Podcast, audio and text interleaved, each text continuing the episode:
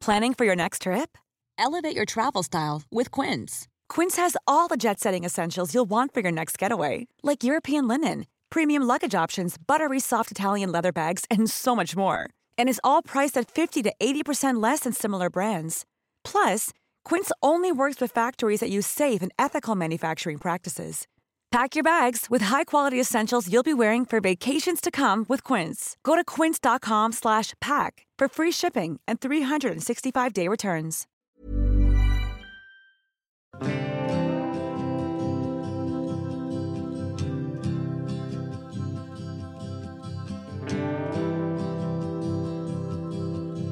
I'm Sarah. And I'm Beth. We are lawyers, mothers, and host of the bipartisan podcast Pantsuit Politics. Just as we differ in political philosophy, we've arranged our lives in very different ways, from our careers to where we live to our choices around marriage and family. But we have more in common than divides us. In a world that increasingly defaults to false dichotomies, we explore the messiness of living wisely. Choices, trade offs, priorities, and grace of living a nuanced life.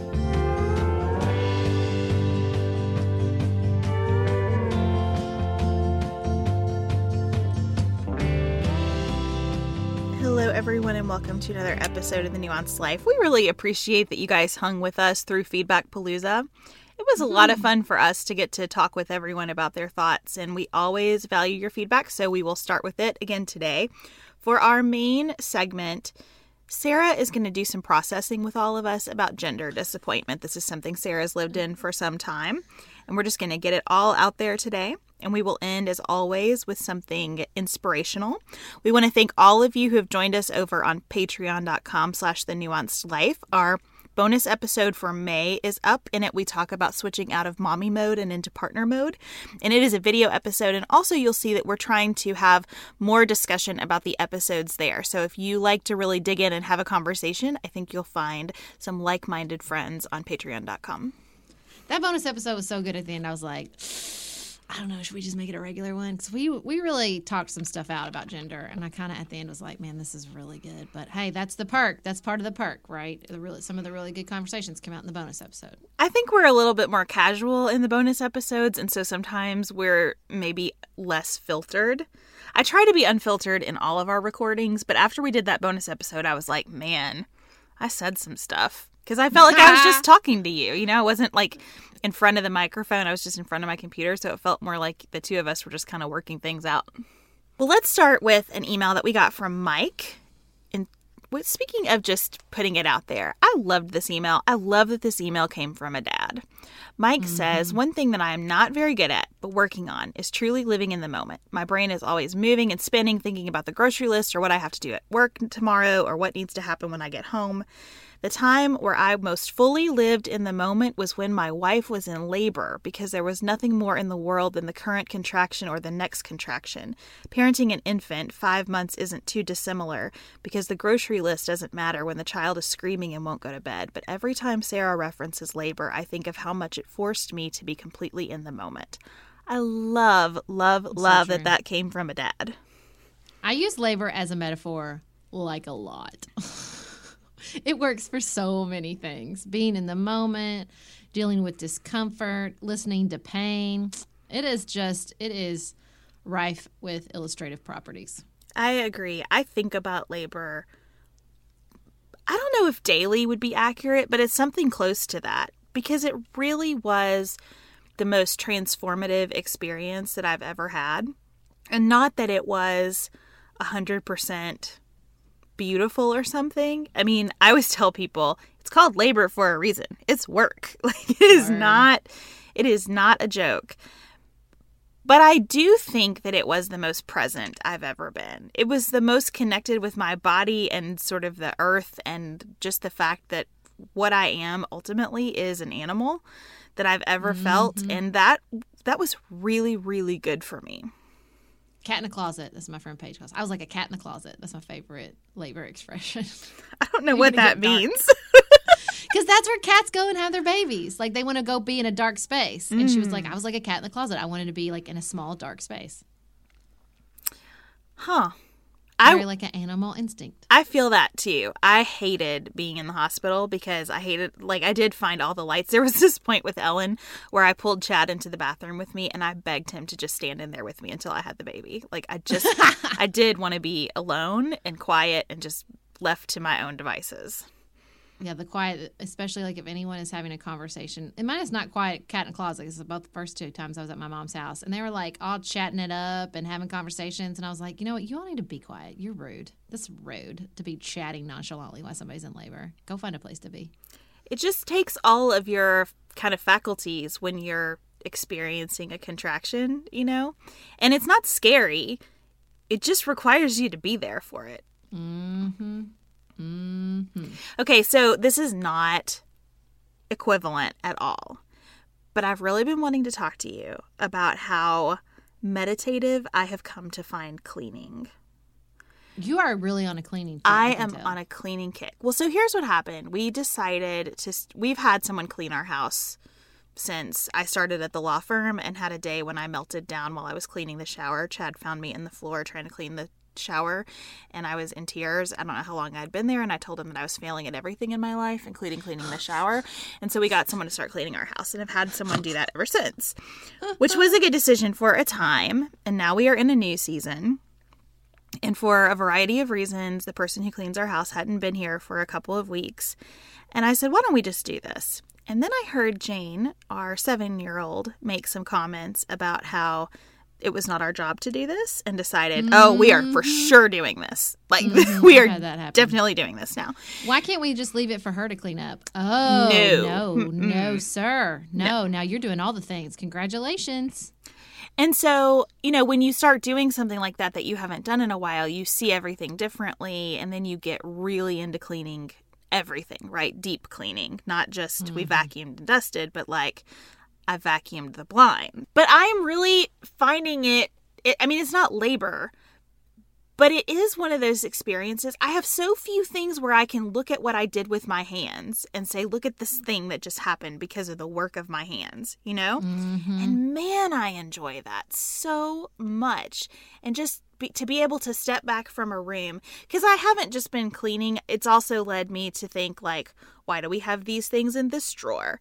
And Oh, oh, it's my favorite thing. Oh, I just love that stuff so much. yes, we don't need these bottles anymore because Ellen doesn't drink from bottles anymore. And just like all of that stuff to be able to step back at the end of the day, being a good, healthy, not in my head at all tired, and to see what I've done. Oh, it's so good. It's so good. Um, I think you're also sort of falling deeply in love with KonMari. It sounds like too. I haven't really thought about her in this process, but I am loving getting rid of things for sure. Yeah. That process is like when you realize how much mental space the stuff in your house takes up and how much you can free up by getting rid of things. Mm, it's beautiful. And I love, I, I really don't, it's like you said, like the drawer thing. Like I like to know that I'm using my house, every inch of my house, in like a very efficient and organized manner like I used to even when I was little, I would like unpack every drawer in my room, clean out every drawer, go through everything I had, and kind of catalog what do I want to keep, what do I want to get rid of, what do I want to put back. Do, is this the best place to put it back? Sadly, I'm not able to do that as often as I did when I just had one room with my big house and all my peoples. But I still do that a lot. I still think about like, is this those, this is this where it makes sense to keep this?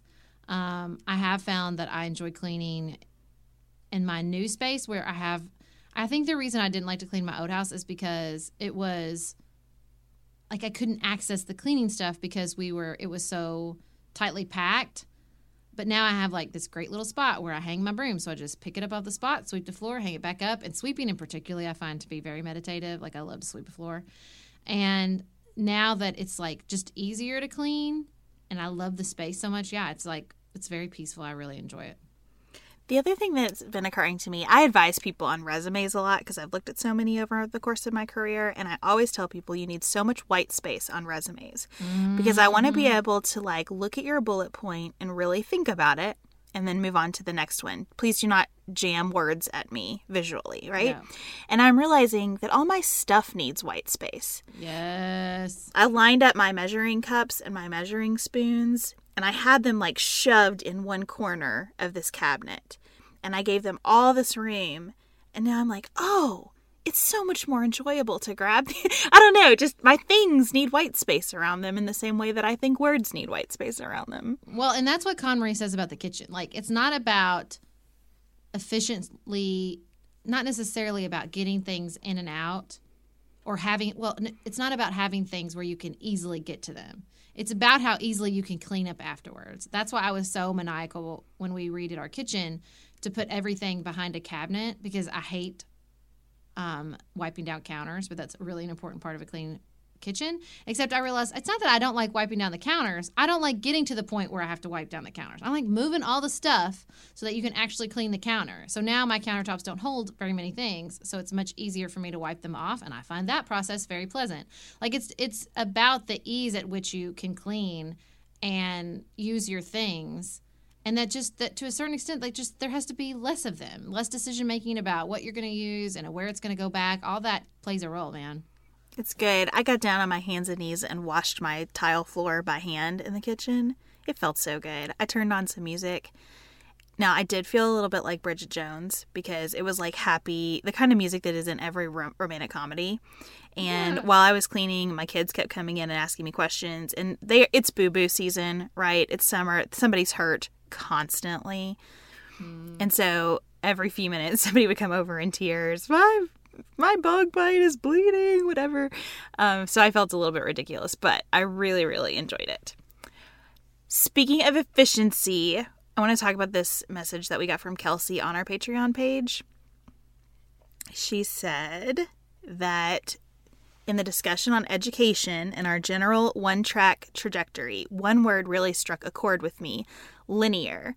For me, that is a word that I associate very heavily with a quality control slash lean Six Sigma mindset. Full disclosure, I was a design student forced into a lot of production classes, and I'm still a little scarred. you want production to be linear and efficient and do all the things with minimal variance and as little waste as possible. This mindset is helpful in the practical logistical side of production and a terrible people strategy. But that's exactly what we are trying to do. We have tried to transfer this factory like thinking into how we deal with people, and safe to say, it is not working out for us. The system of trying to benchmark people like they are machines is a recipe for disaster. Oh, that's so good. It's so good. And we do it in so many different institutions in our current society. I'm looking at you, public school. Yes. I thought this was amazing. And it's just very succinctly said. Like, there is a place for that. It's not yep. that it's wrong to think about efficiency and to think about lean processes. It's that that place isn't all everything. And it kind of gets to this point that we're always circling around and, and what nuance means to us that everything is situational. Yeah. And we don't need to ascribe some kind of moral value to everything. You are not a superior being because you figured out a way to make everything more efficient. Mm-hmm. Mm-hmm. Man, it's so hard though as a person who really enjoys ascribing moral authority to things, which we'll get into in my gender disappointment conversation. Um, and just deciding thinking about that. It's it's so backwards though because it feels easier in the moment but it makes everything harder to ascribe moral value makes everything harder. Yeah, and to try yeah. to think about things in a linear way.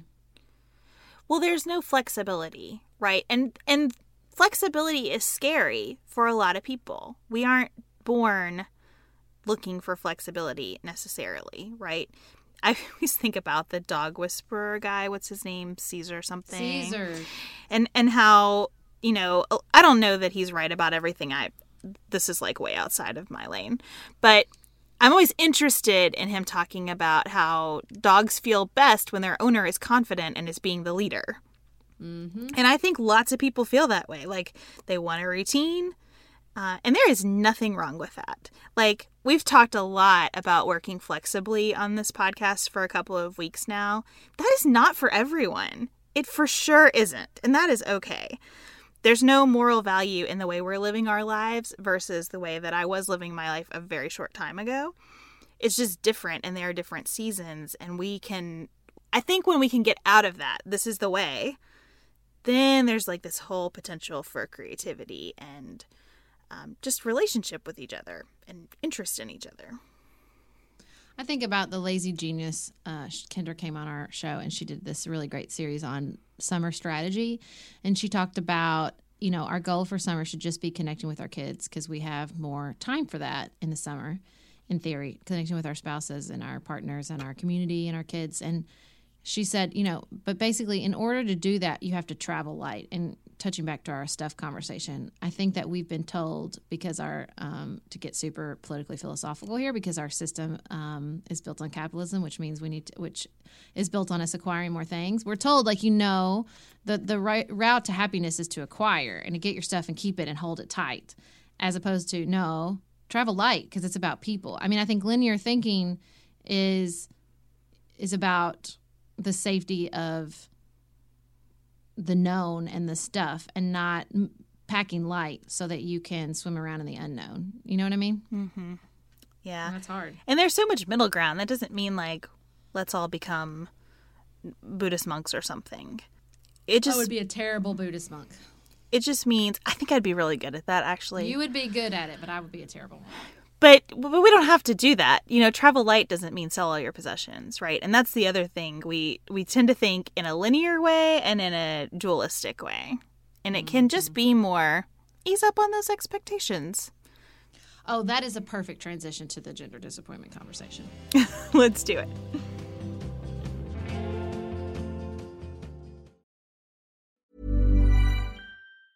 It's that time of the year. Your vacation is coming up. You can already hear the beach waves, feel the warm breeze, relax, and think about work. You really, really want it all to work out while you're away. Monday.com gives you and the team that peace of mind. When all work is on one platform and everyone's in sync, things just flow wherever you are. Tap the banner to go to Monday.com.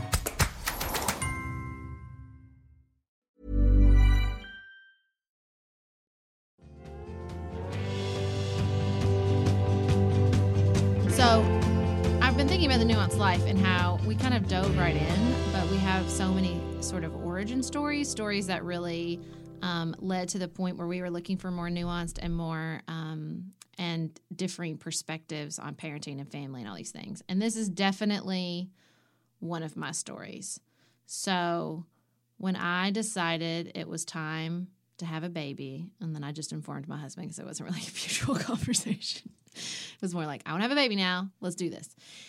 Um, there just wasn't a scenario in which I was not going to have a baby girl. I am an only child. Um, so I didn't have any brothers growing up. I have twin half brothers, but they lived in California with my father. So um, I grew up in a household, two women and my stepfather, my mother and me. I really, really like being a woman. I like having female friends. Um, I just like the whole culture. I did all the um, dream mapping, you know, and I had one particular picture that I believe I still have that I cut out from a magazine. It's this little um, redheaded girl with curly, wavy hair, and she's bent over on a beach, and I like cut her off, cut it out, and put it on my map, and I was like, I could just see this little girl, like this was my little girl on this beach. I was just going to manifest this into my life. Um, also, I grew up with my mother. The narrative in my house was I wanted a redheaded girl named Sarah. I wanted a red. I wanted a little girl. That's what I got. Like it was just very matter of fact. This is this is what I wanted. This is what I got, and I think that probably informed me as well. So I just knew. I knew in every cell of my being that I was going to get pregnant and that this baby was going to be a girl. So I got pregnant the very first time I had unprotected sex, so super fertile, um, which was a blessing because I was about to go crazy, and that was just one month of trying. And get pregnant, definitely going to find out the gender. Go to the um, ultrasound tech in DC and lay down on the table. The ultrasound tech um, is going through all the stuff. Baby looks good. Can't find the gender. She's like, I can't, I, I'm not comfortable saying I can't tell for sure, so I'm going to go get my supervisor. We're like, okay, great. So she goes and gets the supervisor. The supervisor comes in and says, doesn't hesitate. It's a girl. I've got girls. I'm crying. The, the supervisor's like, I've got girls. You're going to love it. You're going to love having a little girl. I'm like crying. I'm so excited. Um, I just can't believe it, but I can because I just knew. I knew. I knew that it was going to be a girl. So it's a girl. But they're like, well, but there is a small problem in that we can't see all four chambers of the heart. We got to check those. So you're going to have to come back in a week or two so we can do the rest of the anatomy scan. Wonderful. So I come back, lay down on the table. The woman is checking the heart. And then I'm like, all a little excited. I'm like, can you just check the gender one more time? I just want to make sure. She checks the gender. Yep, it's a girl. Get excited. It's a girl. Great start buying the presents, have a baby shower, get all the frilly little girl things. And I have this first baby shower with my friend Leslie, friend of the pod, Leslie, who is having a boy. And I am so smug and awful about having a girl. I shudder to think back on this baby shower. Like, I just, I sicken myself when I think about how smug I was about that I got this little baby girl. And because I just knew, I just knew that was going to happen. I just manifested it. So we get ready to move to Paducah. We move back to Paducah, and when we get to Paducah, we go on a baby moon to Cancun, Mexico.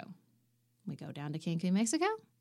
We're having a good time. I'm trying to be careful about not drinking the water. Clearly, some slip through, and I get Montezuma's revenge. I'm really sick. I, the baby's kicking. I, I just, besides the, you know, rampant diarrhea, I feel okay.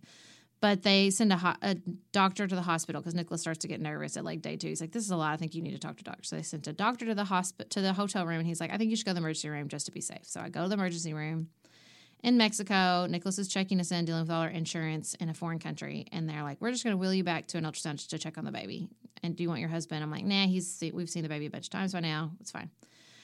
We go back into the ultrasound room, me and this little um, Mexican ultrasound tech, and she's scanning the baby and she says, It's a boy? And I say, No, it's not a boy, it's a girl. No, it's a boy. She's like very confused at my insistence that this baby is in fact a girl. So I am devastated, just total devastation. We're stuck in Mexico a few more days. It is arguably some of the worst days of my life because I don't like being in hospitals. They weren't telling me what was going on. There's a language barrier. I'm desperate to get back to the United States so somebody in the United States can tell me that this Mexican ultrasound tech was wrong and that this baby is a, a girl. So upset. We finally get back. I have to be there on IVs and everything for like two days. I finally get back. I have one of my mom's friends read the ultrasound that they print out in Mexico. She's like, I don't know. I think you should get checked. We go, finally get into the doctor's office in Paducah because I don't think I'd even been to the doctor yet. They check. No, it's definitely a boy.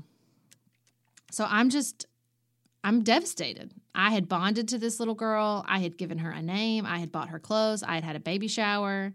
I am 300% just devastated. I have all these completely irrational fears about having a boy that, you know, he won't you know, love me at a certain point, that he'll just abandon me, that he'll have autism. I mean, you name it. What ridiculously terrible, awful, stereotypical thing I could have, I had it.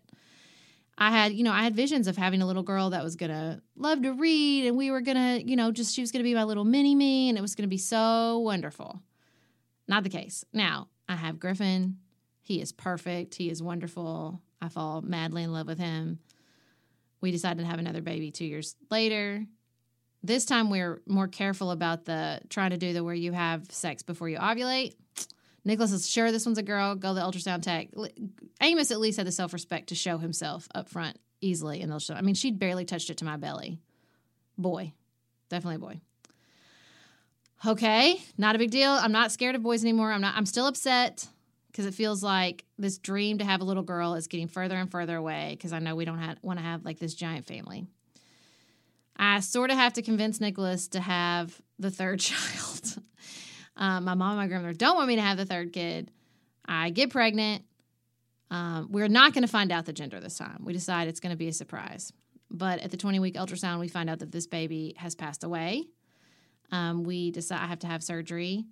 And this is really driven mostly by my husband, who said we have enough stuff to be sad about. I don't think we should find out the gender of this baby. So we don't. I still don't know what the gender of that baby was. A month later, looking back, this was a mistake. Too soon, too emotionally soon. I get pregnant with Felix. We do find out the gender because I needed it to feel very different from the experience where I lost the baby. He's a boy, obviously. Um, and this whole time, I'm just battling and battling and battling with this to different levels. It bubbles up the worst when I'm feeling like generally kind of just sad. This is like my, my go to thing to feel sad about. and I get, you know, I work through all these things. It's not that I want to go to the American Girl, Girl stall. I don't girl doll store. I don't really care about any of that. Um, I'm sad that you know i won't have there's a there's a connection i think that people talk about with when your daughter has a baby that you just don't get that when your son has a baby i'm sad about that but i also acknowledge like my daughter might not have had a baby. Like who knows what her life would have been like. Um, she might never have chosen to got married. She might have been transgendered. Who knows? It's a universe of possibility. And these expectations i was placing on this imaginary daughter might never have come true anyway.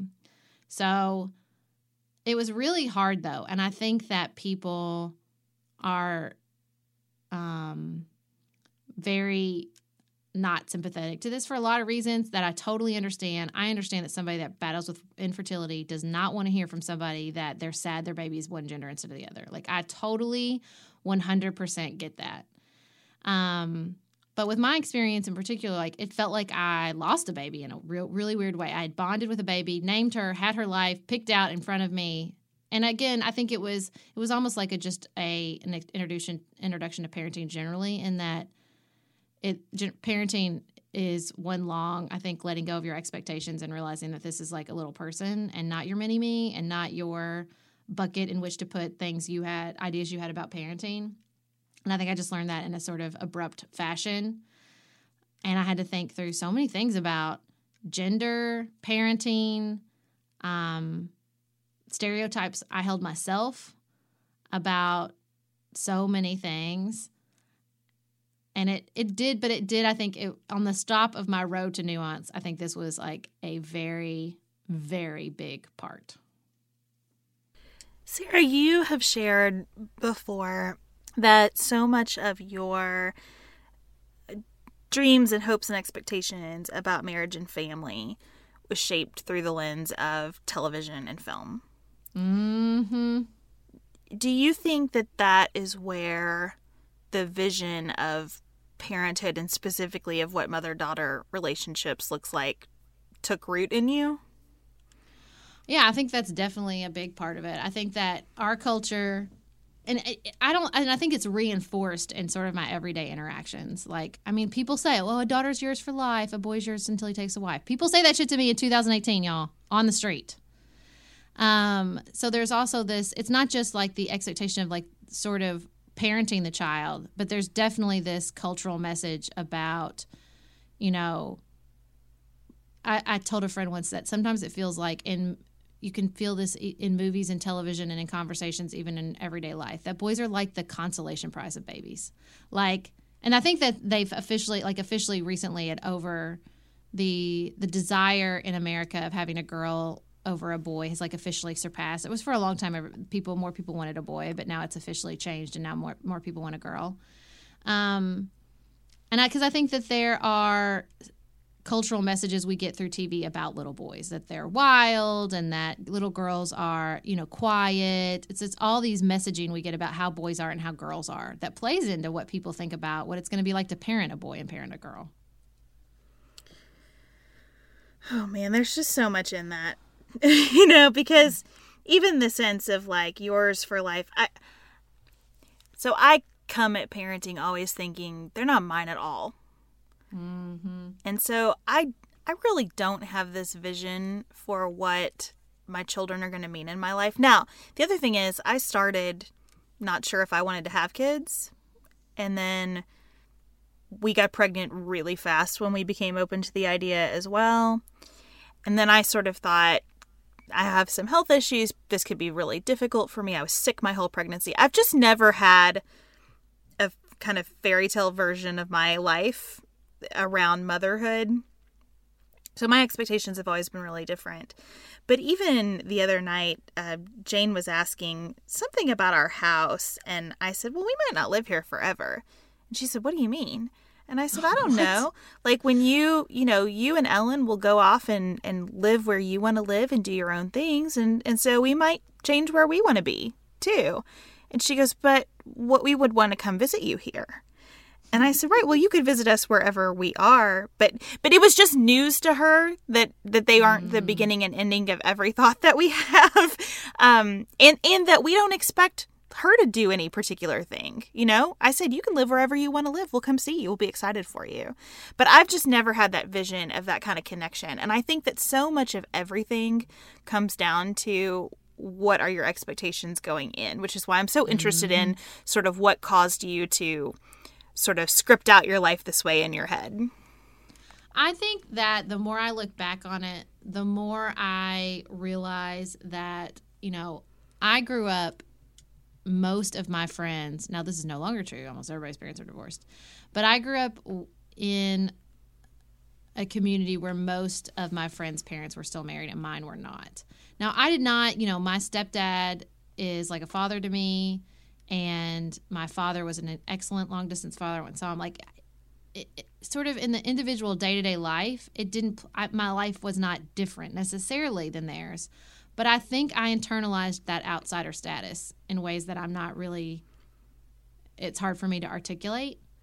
Um, and I think I felt this, you know, I also think part of it is because my mother was one of four, and her sort of nuclear family and extended family, was like our focus. We didn't have a lot of sort of strong identity as a nuclear family. Do you know? Does that make sense? Like mm-hmm. we didn't have our own sort of big family holiday traditions, and because it was just me and there weren't all these siblings like she grew up with, like it was just a very different experience. And I think there was a part of me that was like, I want that. I want the mom, dad, big kids, family traditions, like American dream for me and my kids and my husband. Like I wanted I wanted that boy girl 2.5 kid experience that is in I watched oh, so much TV as an only child, so much Cosby show and so much of those sort of traditional family shows and I was surrounded by so much of that in my life in my community and I think there was a part of me that's like I didn't get it growing up I'm going to go out there and make it for myself as an adult. And that manifested in in the gender thing. I think I just I really never entertained I never want I thought through so much I wanted to be a mother always um, I wanted a bunch of kids I never ever entertained the thought that I would be the mother to three boys. It is so far out of the expectation I had for myself or the reality that I imagined. Like I thought I like there was a little boy in that dream app, like as an afterthought. like there was a yeah, I would definitely want to raise a little boy. That sounds fun. In addition to the main primary experience, which is raising a little mini me. Like there's so much vanity involved in parenting too, and I think that that was so much of it for me too. Is um that there was so much of the experience of being like a redheaded little girl and I loved that and I loved that part of my identity and I wanted I learned a lot of lessons being the redheaded little girl and I was excited to pass those down to another redheaded little girl, you know? And I think that's part of it too is like passing feeling like you pass on something. I think there's also truthfully some like real animal instinct stuff that I hadn't thought of till I read recently. Like there's just a lot of like mother to daughter, mother to daughter and that you never like we're talking deep subconscious. Like you don't doubt the genealogy if it's your daughter's daughter. You know what I mean? But like if it's your son's daughter, well, it could be his daughter, but subconsciously it could not be his daughter. Does that make sense? Like this really deep instinctual stuff going on too, I think. I don't relate to any of that, but what I really love and appreciate whenever you talk about this is that sense that you don't have to relate to it to recognize that people grieve all kinds of different things. Mm-hmm.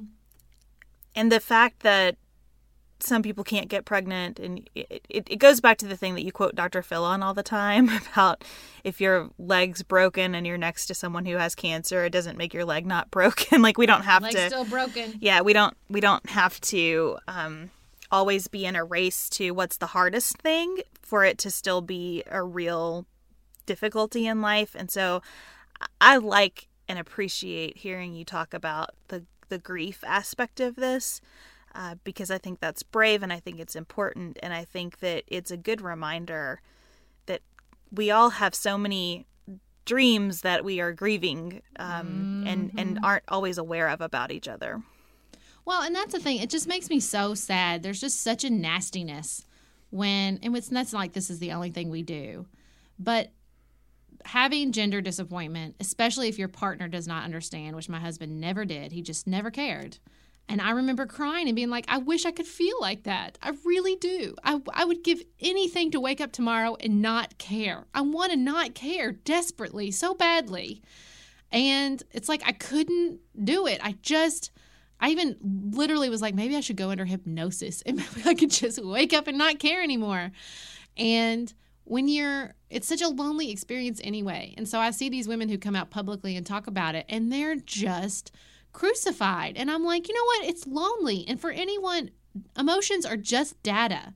Like someone feeling sad about this, it doesn't, she's not saying it's wrong for you to feel sad about something, but there might be somebody that feels sad in the way, same way she does. And just to hear someone else say, oh, wow, this isn't, she's not saying this is the only way to be, but I felt sad about this and maybe you did too. And maybe it's nice to just talk to somebody about it. Like, it's a very lonely experience because you feel like an asshole.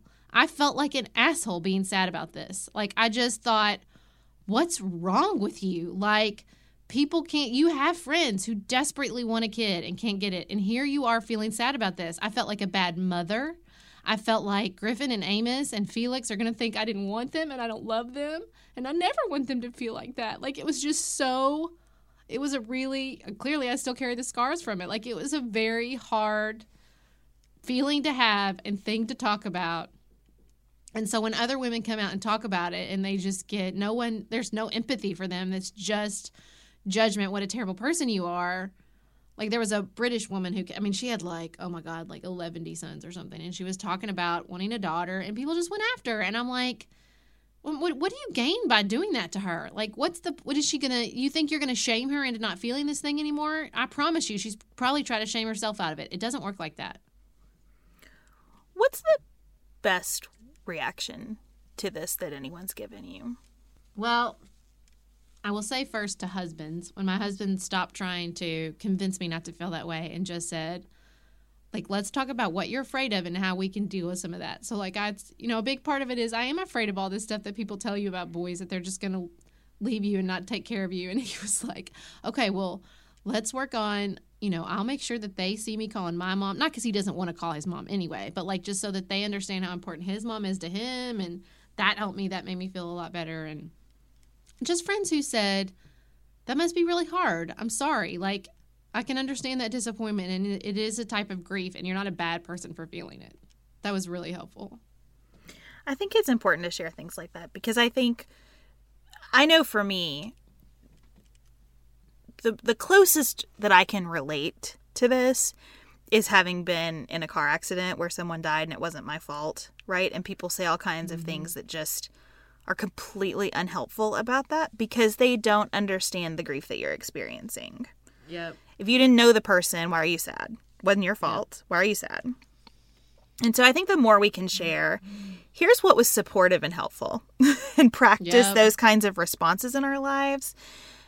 That's a good thing because we don't have to understand each other's grief to be able to show up as friends and and support each other. Yeah, my friend Annie's always very good at that. She always sends me to tears every time. It can even be a text message, but her response is always, I'm sorry, that must be really hard. And you just want to be like, yes, it is. Thank you. yeah, instead of trying to tell you, like, oh, it's not that hard. Get over it. Or even just know. when people um, have advice about, like, well, you must be meant to do this, right? Or, oh, I hate that. But you make such a good boy mom. Thanks. I appreciate it. Yeah, like, like, listen, you're clearly not seeing the big picture here. Mm-hmm. I don't mm-hmm. really want you to help me see the big picture. Thank you. Yeah. you know? The underlying assumption is that I'm not looking for the big picture right. or like I can't see it. No, that's not the issue here with love. Right. Yeah, there is lots of and you know, I think that all of us um would do well to think about the way we talk about raising little boys and raising little girls and the way it's just harmful across the board um, and I mean, even to the individual children, like the way we talk about it, I've noticed my kids do a lot of less cross gender play, which I think is good for both genders. And it makes me sad when they start to segregate. Um, because I think they're good influences on each other in lots of different ways.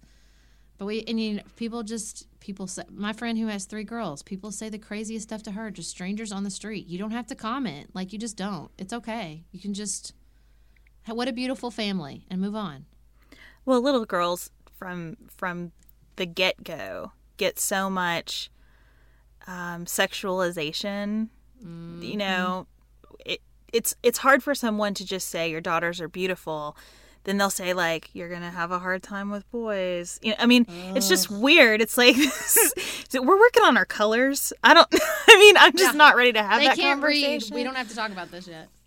Yeah or the two of them are about to get married or whatever. There's a really sweet little boy on our street that ellen loves to play with and ellen was chasing him around our house the other day saying stop stop stop. We need to get married and I heard her saying that, and I thought, oh my gosh, I'm sure that the older kids started this. And I stopped her and I said, hey, you don't need to get married. You just need to be friends. And she kind of stood there for a second and looked a little bit puzzled. And then she starts running again and she goes, Stop, stop, stop. We need to be friends.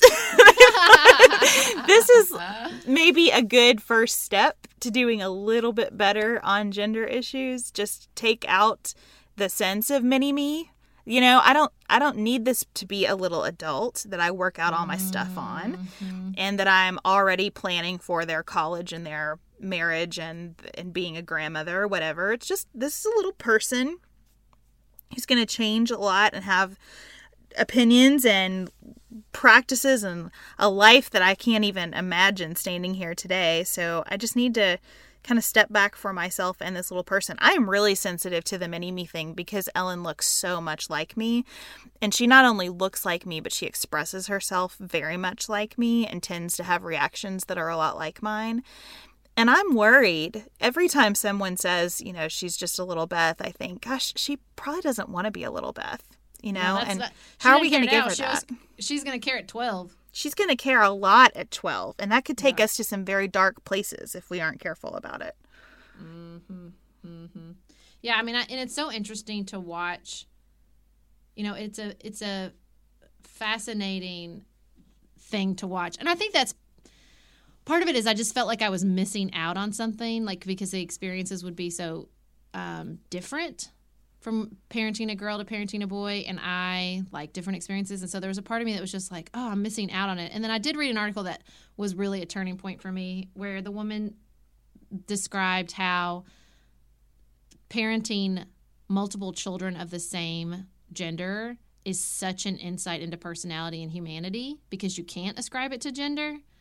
And then I felt like I got this awesome experience. Then it's somebody, but just twisting the the perspective that much made me feel like, oh, I get this really cool insight because of the because of what my having three boys and that I see things in a different in a more clear way that are really personality and all these different things that I can't ascribe to gender and I it, it made me feel like I got something instead of I was missing out on something and that was really helpful. Yeah, just the limited time I've spent with your boys, they are three really different kids. Real different. But like not too. That's what's so weird. It's like because here's another thing that we probably just a whole episode on. I really, it really bothers me the way people want to ascribe personality traits. They do it for birth order, they do it for gender, they do it based on just looks and the parents. And it just takes on this life of its own until your kid's like, well, Griffin is the brain and I'm the brawn. I'm like, what are you even talking about? Like, but people want it's like and i understand it because parenting is hard and there's so many unknowns. And if you can put them in a box it makes it easier to understand what the task before you. Um, but yeah it's so weird because it's like in so many ways griffin and partic- griffin and amos in particular seem so different but in so many ways they're so similar. And felix is very different from the two of them. It's just it's just so the personality of your children is such a pandora's box in a way I think it's a reminder too that they aren't really ours. You know, mm. when I reacted to yours oh, for life, see, this is why you would be such a good Buddhist because every time you say, I'm like, you're, I can hear the peace and calm when you say that, and every time you say it, I just want to go, no, they're mine, they're my babies. Yeah, so I'd be a terrible Buddhist. The, they aren't really ours, and and I do feel a sense of freedom about that. That I'm more of a caretaker and fiduciary, um, but what they become and what they choose to do with their lives is is theirs. Mm. and how they choose to put me in that is theirs too. Oh, that part really makes me want to vomit. Sorry. oh God. But I really believe it. so like I believe it down into my toes. And I honestly think that But wait, I have a question about that. yeah. But how do you feel like but what about the role of family and like caregiving your family and taking care of each other and being in this group? And like the duty we owe to our family. Do you feel that you owe a duty to your family? You have to. I see how you act in your personal life. I love them. Um and I think that when you when you love freely, then everything that you choose to do means a lot. I have also observed caregiving from a place of unquestioned duty hmm. and how detrimental that can be for everybody. Yeah. because when you are well i'll just say it even more concretely because i i don't think this will be hurtful to anyone in my family i would never want to hurt anyone in my family my grandmother joy who i adored and let me say like i feel like she lives inside my little ellen. I feel like her spirit is with me all the time because ellen acts a lot like her. Um, and she was so instrumental in my life so much of the good and the wisdom and the happiness that i feel comes from my grandmother joy. Her mother lived with her for i think a couple of decades and had dementia but way before she had dementia was just a difficult woman and i liked her too i loved her i mean she was hilarious she was smart um, she was kind of ahead of her time in some ways Say, no wonder she was difficult considering what her age was. that's right. she and, and she was super super difficult and my grandmother Joy did everything for her for the longest time. And she loved her for sure, and I don't want to take anything away from that. But it evolved into a real sense of duty. Mm-hmm. And it evolved into a sense of I have to make this work, otherwise I'm not a good daughter. And there is some there's some toxicity in that for everybody. Mm-hmm. Especially when you get to the point where someone has health problems and you struggle to make decisions that would truly be in their best interest because you're no longer equipped to care for them but you feel a sense of guilt about that and so it's not that I think we um, owe each other nothing. It is that I think when we give it freely and and in a clear-headed way, it means a lot more. Does that make sense? Yeah, absolutely. I mean, I guess I'm just reacting to. I think that I definitely understand that situation. I just think that situation's the exception. I think that if you look around culturally, there is more. Um, there is not enough, in my personal opinion, um, valuing of what we owe our elders and what we um, should be giving in order to sort of make them to keep them a part of our community and to value their um, influence and what they can contribute to the community and that there's just this sort of warehousing that really bothers me i'm, sp- I'm painting with a incredibly broad brush right now I don't disagree with any of that. A question that I have about it is whether some of that comes from a sense of parenting as a vanity project. mm, good point that by putting so much on the experience of parent and child, children don't ever have the opportunity to see their parents as people. Mm-hmm. And when your family unit is constructed where it is always kind of child centric, there can be a sense of it is all about me, right? And and what am I going to gain from them? And they wouldn't want me to to do this. And and and I think that's true whether we're talking about true caretaking situations or just involvement in life. I don't know. I, I have a hard time finding the right balance of let's make this about the kids versus let's show the kids that we're adults and we have needs too. I think that is a really tricky balance and it's something that Chad and I think a lot about in our family and we really try to navigate because I've never done this before. I have no idea in the long term what's going to be effective. And I don't even know what effective would mean because I can mm. envision a hundred different lives for both of my daughters and, and for Chad and I in our old age, all of which would be very happy. And, and so I, I think for me, the answer is just I want to have a loving relationship with these two daughters, knowing full well that they're going to go off and live their lives as they please. And I hope that they will include me in that life in a way that feels right to all of us. But but that's kind of as far as it goes for me. I just want them to call me every single day and live next door. I mean, I don't think we're that far apart.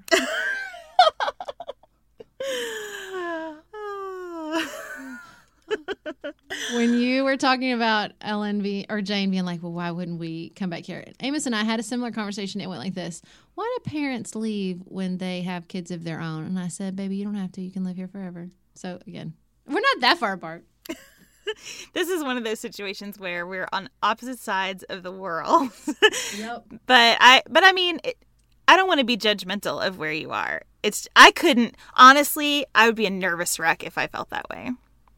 Oh, It would not be I'm good a for nervous me. wreck. I am a nervous wreck about my babies. Maybe I should let it go. Maybe I would have more peace and calm. I think it- it's just, you know, it's just you just love them so much, and it's just hard to imagine a time. It's hard enough when they go to like elementary school, and you're like, I don't, I don't understand how you're having all these experiences that I don't know about. Like, there's I don't have that feeling Oh, at all. there's this moment in um, Motherhood Out Loud, the play I just did, where one of the skits is about a military mom, and she says she talks about how, you know, as a mom, you just feel like you need to go in the place first, and you need to see the danger and understand it before you send your kids in, and that's what's so hard about being a military mom is they're going out there in all these dangerous places that you have no control over. It's the Erma Bombeck thing, right? Letting your heart walk around outside your body that you just it's such a vulnerable position in. And you know when i i meet vulnerable i think you're so good. You meet vulnerability with sort of this release and i meet vulnerability with like i will hold it tighter. That will make me feel better. Well, if I go first all the time, I limit their experiences. And that's what I never want to do. I never want Jane and Ellen's lives to be limited by the the edge of my imagination. Hmm. And I feel like that's what would happen if I exercised all this control. I feel like it would really confine them to whatever my vision for them can be and they may have a purpose that I can't even I hope that they do something with their lives that I can't even imagine sitting here today, you know? And so uh, to me a lot of it is about just recognizing my own limitations and saying like what can I do to let them know that all of whatever they choose is going to be great. It's going to be great and I I want to instill in them some virtues that I think will serve them well. And I want them to know that they are loved so that they have the courage to go out and do whatever that's going to be. That's a great place to end. Or they can call me every day and live beside me. That would be fine too. also yeah uh, mainly though i just want them to call me. No i, I mean it's not that i don't I, I i think there's a part of me that's like i just assume that. I have i there's a part of my brain that says i couldn't stop them from going out and finding the world if i wanted to. Like i just assume that's going to happen. And what i want for them to understand is that as big as they can dream like the the foundation from which they spring is just as important. Like i guess i to me it's all about building up the foundation and like you said and the values and understanding like this is this connection that we have to each other is so important and will make everything you do out there so much better and so like I just there's a yeah, there's a part of me that's just like I don't even I don't think about that. It's just assumed. Like I just assume like of course they're going to I can't wait to see what they do, but there's there's a part of me that thinks may, maybe because I'm so strong of spirit and so is their father, you could maybe call that stubborn if you were feeling less generous. That like I couldn't stop them if I wanted to. Sometimes I do, but there's like no way I could. I have no doubt about that. Um and so there's just I want to make sure that they understand that there's it's the nuance, right? That there's two sides of that coin. And the flip side is understanding your foundation and your family and these connections that make everything else worth doing. Yeah, and and let me say, I call my parents. I try to call every day and I adore them and they are super important to me. And so none of this is coming from a place of like, well, I don't care about family. Yeah. And I, I hope that they will call me often and, and come see us and that we'll do the same. I just want them to also know that they there are going to be times in their lives when they need space from us. Mm. And I want them to know that they can take that space. And I would rather get a call about a really important question than a sense of duty calling me once a day to just chat and get it over with. Mm-hmm. And so it's just to, to me about like the foundation that I want to set is is a very high quality foundation, and I know you do too. Right. I don't know how we got to um, hear from gender disappointment, but it was a good one. It wouldn't be the nuanced life if it were focused, you know. Right. well, next up, we're going to leave you with something to keep you inspired throughout the week. So I got this amazing book. I talked about it on the Pantsuit, on Pantsuit Politics as well at our library summer read off. It's called A Book That Takes Its Time: An Unhurried Adventure in Creative Mindfulness. Um, I love a workbook. I love books that have like lots of things going on, which this one does. It has like little articles, has note cards you can tear out. It has journals, little mini journals like in the pages. It is just the cutest, coolest little book, and it had a poem in it that I'm going to share it is called Between Going and Staying between Octavio Paz. Between going and staying, the day wavers, in love with its own transparency. The circular afternoon is now a bay where the world in stillness rocks. All is visible and all elusive. All is near and can't be touched. Paper, book, pencil, glass rest in the shade of their names. Time throbbing in my temples repeats the same unchanging syllable of blood. The light turns the indifferent wall into a ghostly theater of reflections. I find myself in the middle of an eye, watching myself in its blank stare. The moment scatters, motionless. I stay and go. I am a pause. Thank you so much for joining us for this episode of The Nuanced Life. We'll be back with you on Wednesday. Between now and then, you can catch, us on Pantsuit Politics. Until then, keep it nuanced.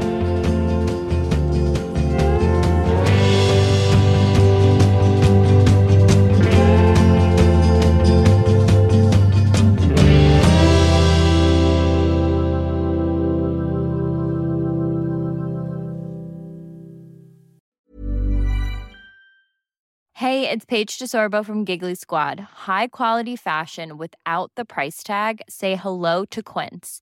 I'm snagging high-end essentials like cozy cashmere sweaters, sleek leather jackets, fine jewelry, and so much more. With Quince being 50 to 80% less than similar brands.